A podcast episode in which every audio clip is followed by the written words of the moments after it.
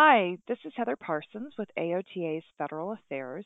This podcast today is going to talk about new legislation that A O T A is working on to help increase the diversity of the occupational therapy workforce. Um, I'm on the call with um, Abe Saffer, also with A O T A Federal Affairs, who has been working on this legislation. So hi, Abe, and welcome. Hi, thanks. Um, so can you tell us a little bit about the bill that you're working on? What would this bill do exactly? So ideally, the bill would help to transform the occupational uh, therapy profession's landscape, uh, the demographic, so that it was it's closer aligned to the nation's, uh, what the nation looks like. And it would do that by um, providing funds to occupational therapy programs to actually take on um, different activities to be able to do this. Um, can you give me some more examples of, of? Yeah. So it would help our programs, but help the programs um, do what, and who would they be targeting? Of course. Um, so the the money that a program would get Um, would first and foremost be used for helping students actually pay for the, uh, their degree, whether it's scholarships or stipends. Um, the program can also do, uh, be, money can be used for things like mentoring and tutoring services, and also not just those, but outreach to the community. So whether that's the school going into uh, undergrad programs or even high schools to talk about the possibility of uh, occupational therapy as a profession, um, as well as speech, language pathology, and uh, physical therapy, um, but also being able to show those students that uh, it's a profession that they can go into. And because a lot of people, uh, you know, students, especially from the underserved areas or areas that they don't see uh, people in these professions that look like them or represent them, um, don't generally think to go into those type of those types of fields. Okay, so um, I'm curious how the bill came about. What was the the origin of the bill, since this is new legislation for this year? Yeah, um, it, when I first started A O T A uh, two and a half years ago, um, Uh, you know, the first month, it's all about learning what the profession is and reading as much as you can and just learning about the association. So um, the twenty fifteen workforce study had come out not too not too uh, long before, and so I was reading through that and saw that the demographics of occupational therapy just didn't match what society looked like. And so my background working for a number of Uh, organizations that dealt with diseases that disproportionately affected people from racial and ethnic minorities, uh, and then working for a member of Congress in the Congressional Black Caucus who focused on this, really uh, opened my eyes to what the benefits of having a racially diverse uh, and culturally comp- like truly culturally competent workforce would would provide. Um, and so from then, I just started to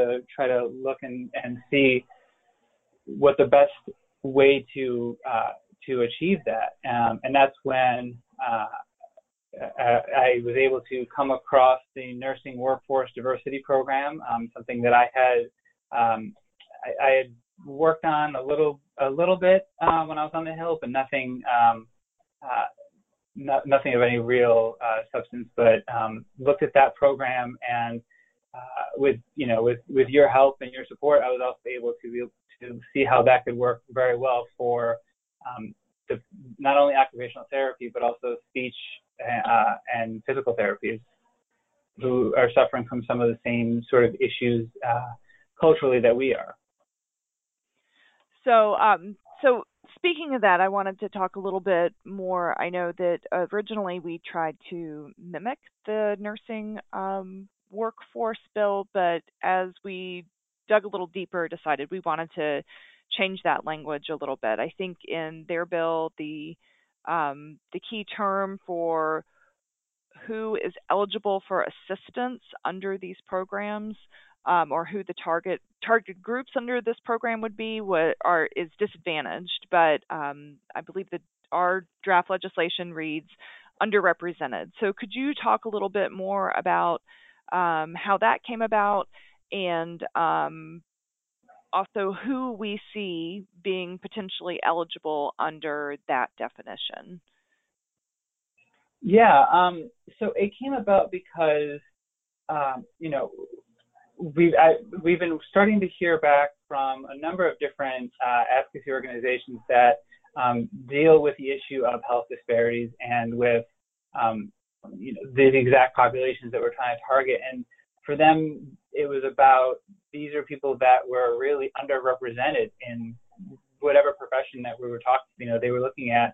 Um, whether it was anything from, you know, STEM fields to healthcare to education. And so um, the more we started to think about it and look through different uh, different examples of legislation, the term underrepresented, I think, really gave us an opportunity to not just be able to diversify the, the profession and, uh, you know, go out and actively target um, people and uh, candidates for these programs that were racially and ethnically diverse, but also you had the opportunities to focus in on people that were education, educationally disadvantaged.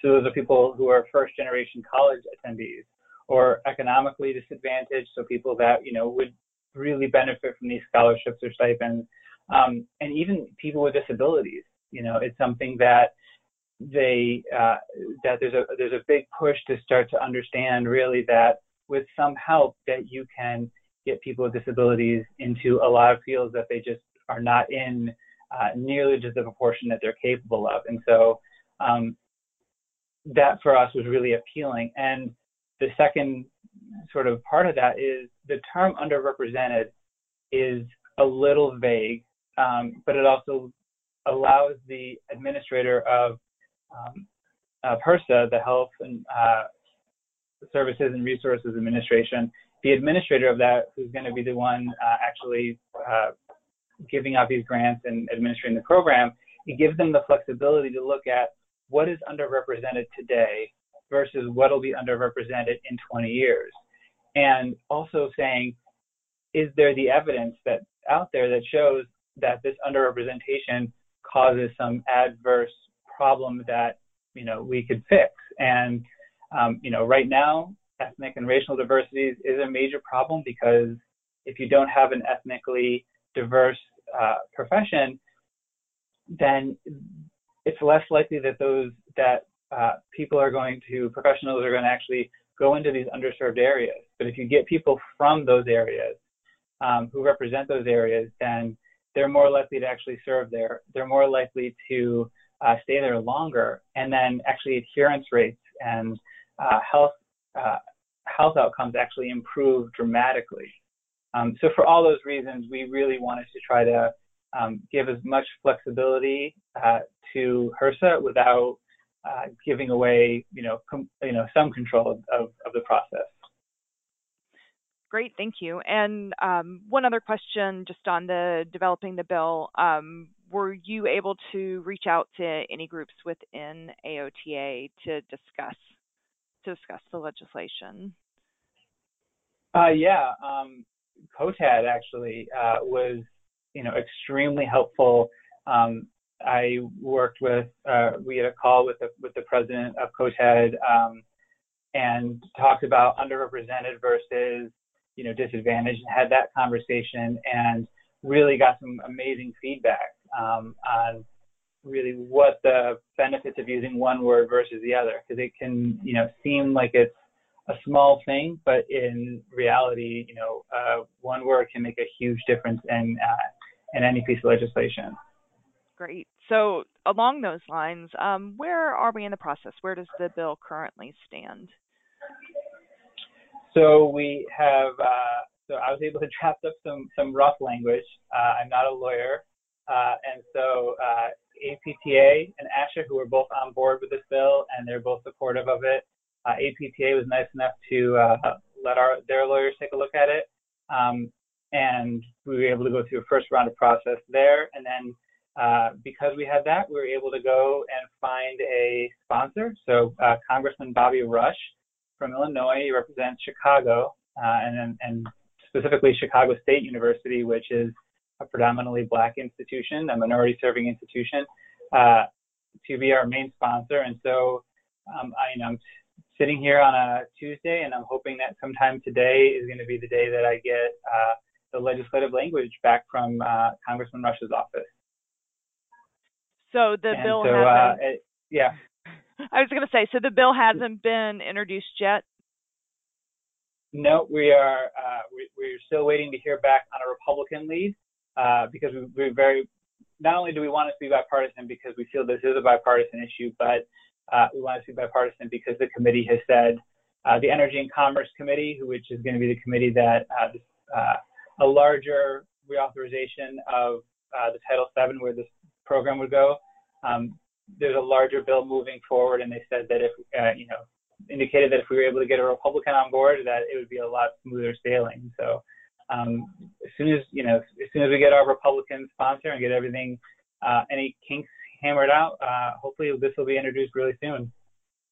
So along those lines, I know that small bills like this often can take years and years to pass. Um, do you think that there's a chance that this bill could pass this year? You mentioned um, something about a Title seven bill. Yeah, so um, Title seven of the Public Health Service Act uh, is where all of these workforce programs um, are, are housed statutorily, except for the, the nursing one that we talked about earlier, and that's in Title eight. Uh, but Title seven needs to be reauthorized, just as most, most uh, programs do.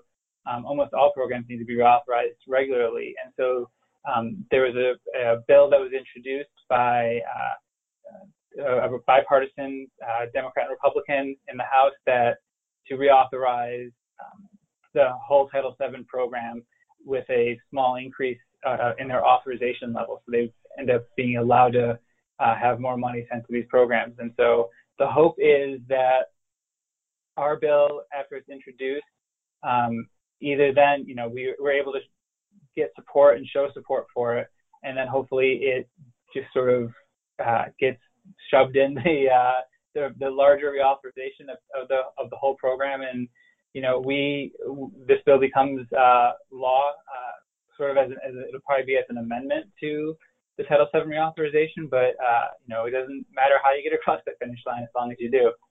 Um, so, so we're, we're we're optimistic. Great. So along those lines, what can uh, anyone who's listening to this, what can our occupational therapy practitioners and students do to support passing the bill? Well, keep an eye on the Legislative Action Center at A O T A dot org slash take action. Um, it'll it'll be there uh, on there as soon as it's introduced. Um, but in the meantime, if you want, that you can call up your your state legislator, your federal legislator, and uh, let them know that you just support this program overall, but um, it'll be, uh, it, it will we'll be hopefully uh, advertising this far and wide.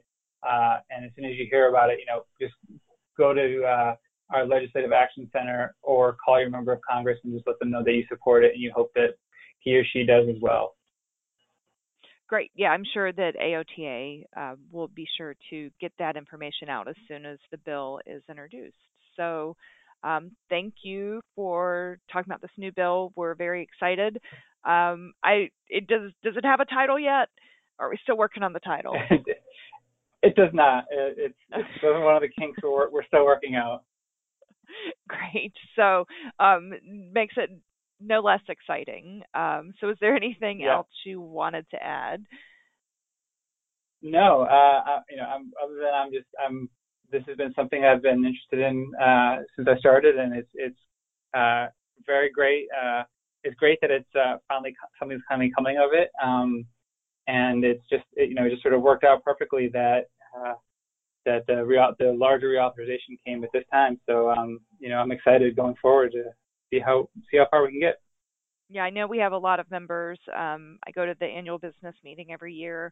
Um, and also talk to a lot of members that this is um, an issue that has been discussed many times, and I'm super excited for all your work and super excited for this to be introduced, um, and keeping our fingers crossed um, moved and put to action, hopefully, this Congress. So thank you, Abe. Hopefully, yeah. Yeah, no promises, but uh, yeah, no promises. No promises. We're, we're, we're working hard. Yeah. All right. Thank you, Abe. Thank you.